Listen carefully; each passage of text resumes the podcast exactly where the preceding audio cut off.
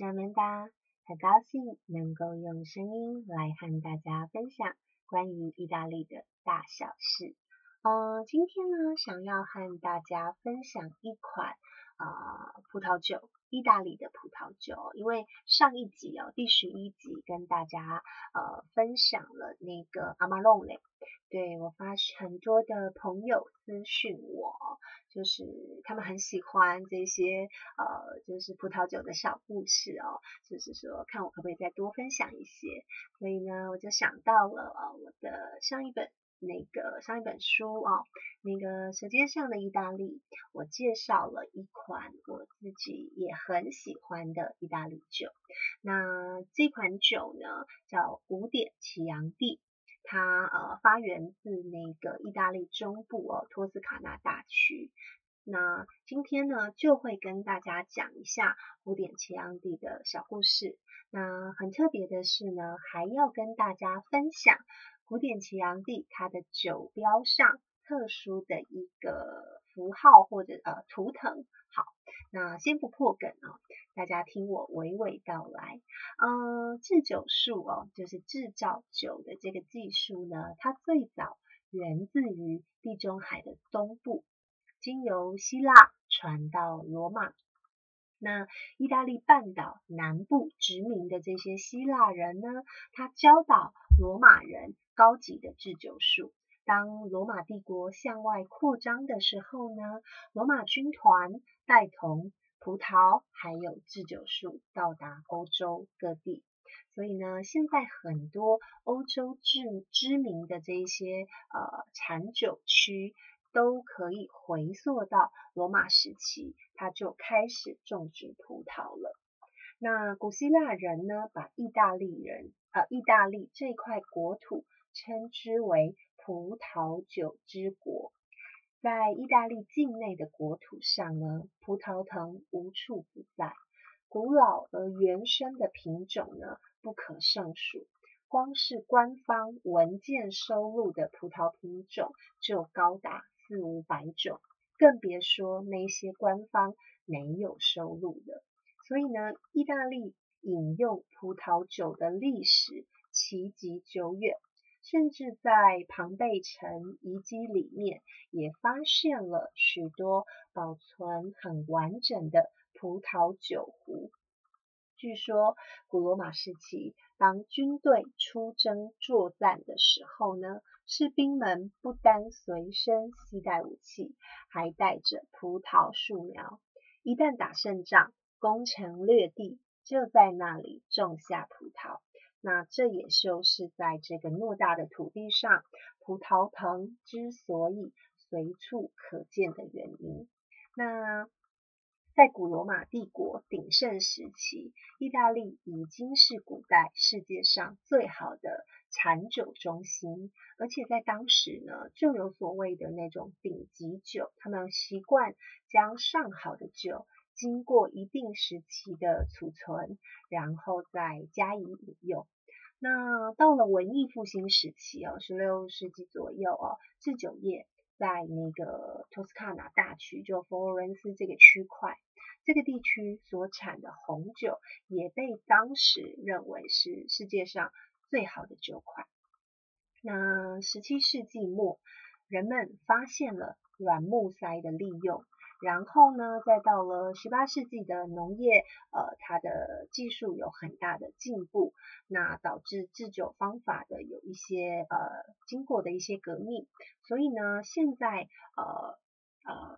欧洲很多很好的葡萄园，他们已经可以酿造出呃很伟大的葡萄酒了。那在意大利的酒款里面呢，我想呃让大家比较熟悉的，除了呃之前一集节目所讲到的阿玛隆雷，或者是嗯意大利酒王啊巴巴那个巴洛洛，或者是巴巴罗斯科，或是那个西斯盖亚。那我想最让人熟悉的就是奇阳地或者是古典奇阳地了。那嗯，那个佛伦斯大区哦，那个托斯卡纳大区，我去过很多很多次哦，呃，春夏秋冬都去过。那呃，我觉得这个大区是很值得一玩再玩，就是去过很多次的，你都不会觉得腻哦。它一年四季都有它美丽，都有它不同，然后很淳朴的景色。嗯，早春的雨季刚结束，山丘上一块块的麦田里面，嫩绿色的秧苗随风摇曳着，犹如海洋波浪般起起伏伏。车行到乡间，映入眼帘的是天空的蓝，还有圆丘上的绿。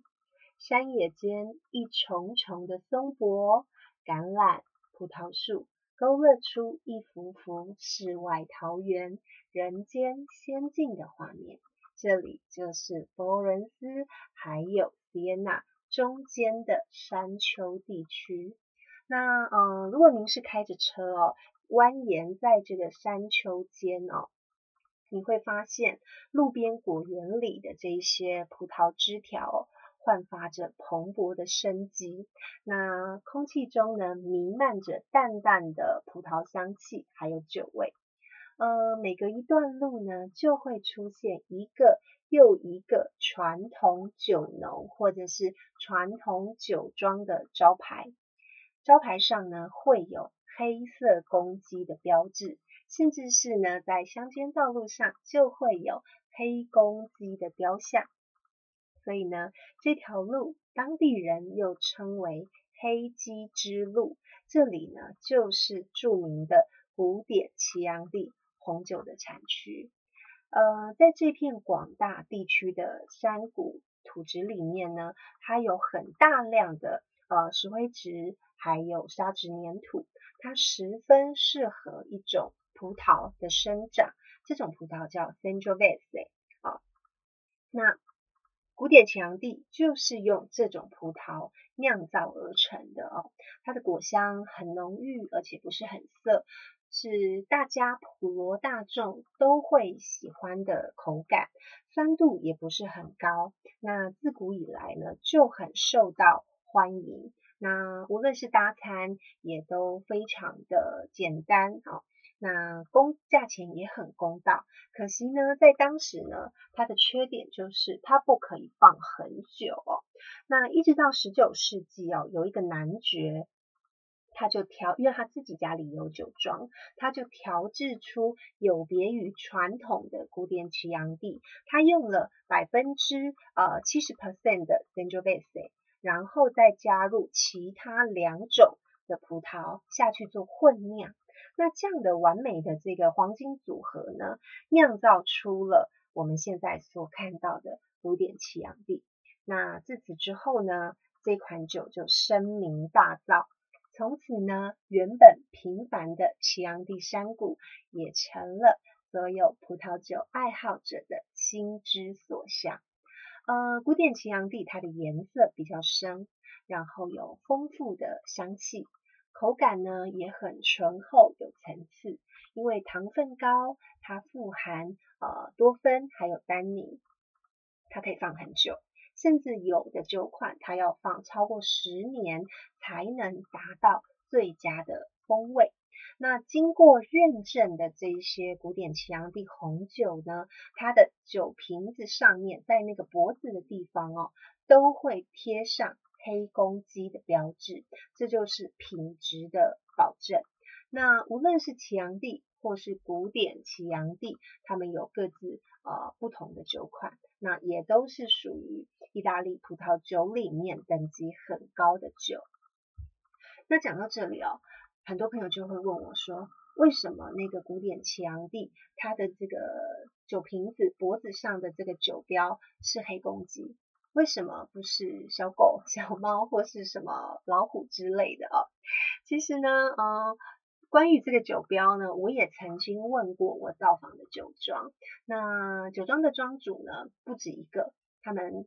因为我问过好几个人，因为呢，他们说这个故事并没有所谓的文献记载，有的只是乡野传闻。那乡野传闻，我也怕他骗我，所以呢，因为我造访了好几个酒庄，每一次去到酒庄，我就再问同样的问题。那我发现大家讲的都是一致的哦，所以我觉得它的可可信度是蛮高的啊。就是说，为什么古典的齐阳帝他的酒瓶的那个脖子上的会有一个黑公鸡的标志哦？有一个传说流传甚广，他说呢，中世纪的时候呢，维也纳跟佛罗伦斯之间并没有很明确的边界，那并没有明确的边界呢。就会两边就会一天到晚打仗哦，呃，我大概讲一下那个历史的这个还有地理的概念哦。意大利我们现在所熟知的意大利是很完整的一个国土，是一个国家。但是在一八六一年以前，呃，意大利是一八六一年才正式统一，成就了我们现在所看到的意大利。但是在一八六一年以前，意大利跟我们现在所想象的是不一样的。比如说，呃，米兰有米兰国王，威尼斯有威尼斯共和国，佛罗伦斯由佛罗伦斯掌握的美第奇家族，罗马有教廷。这些小城市，他们是分裂的城邦，他们是对立的，所以呢，一天到晚打仗。为什么？因为要争领土。那当时呢，维也纳。跟佛罗伦斯没有一个明确的边界，所以两边当然就会一天到晚要打仗嘛，因为每一个地方都希望我的领土多一点。那一天到晚打仗就会有士兵死亡，所以呢，两边的领土呢，那个领主也很头痛啊。有一天呢，两城的领主终于坐下来，他们要想一个办法哦，一天到晚这样争个你死我活也不是办法。所以呢，两个领主达到共识，约好呢，在某一天清晨的时候呢，当两边的士兵听到公鸡啼叫的那一刹那，两方的骑士呢，从各自所在的地方出发，以两队人马相遇的地方画为基线，那里就是边界。好，规矩讲得很清楚了，两边呢就各自准备。于是呢，维也纳人呢养了一只白公鸡，他们的他们的计划是呢，把它养得白白胖胖的。